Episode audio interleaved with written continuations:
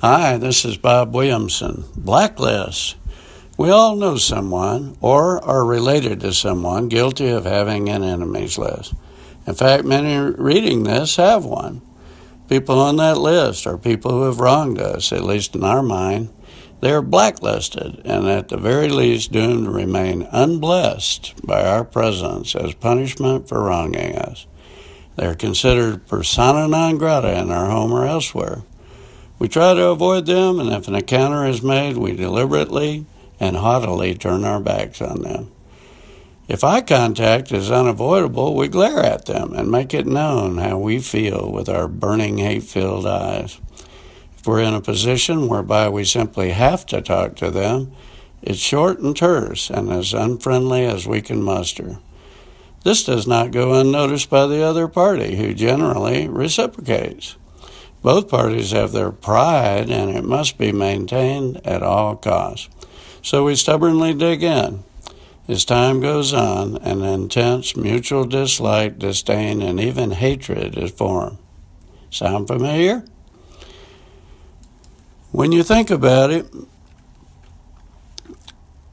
this type of behavior can only come from Satan. God wants no part of it. If it is born from Satan and serves Satan's purpose, we can be assured that it will hurt us, often more than the other person. It accomplishes nothing positive. In fact, it is totally evil and is black sin.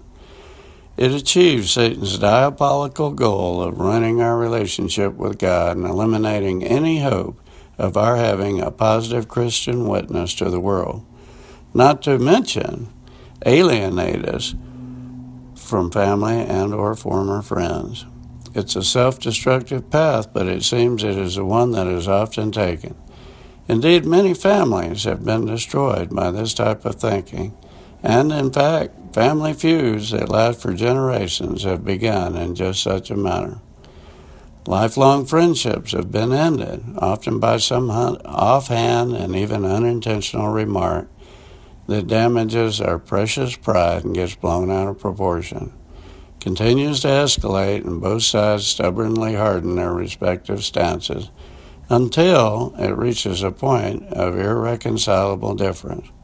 Our pride may be intact, but the Bible states that too much pride sets us up for a fall that always accompanies a sin.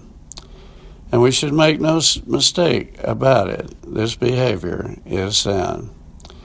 God does not want us to maintain an enemies list. He's all about love not hate. He wants us to be humble, not humble, not prideful. He wants us to forgive others as he has gracefully forgiven us. He wants us to have friends, not enemies. God repeatedly warns us about the self destructive efforts of too much pride combined with a non forgiving spirit. Alas, as with many things in the Bible, we willfully ignore its sound advice, and Satan wins the battle. And we slip down the slip, slide down the slippery slope to self destruction. If you have a blacklist, consider destroying it before it destroys you. Proverbs 14:12 there is no, uh, there is a way that seems right to a man but its end is the way to death.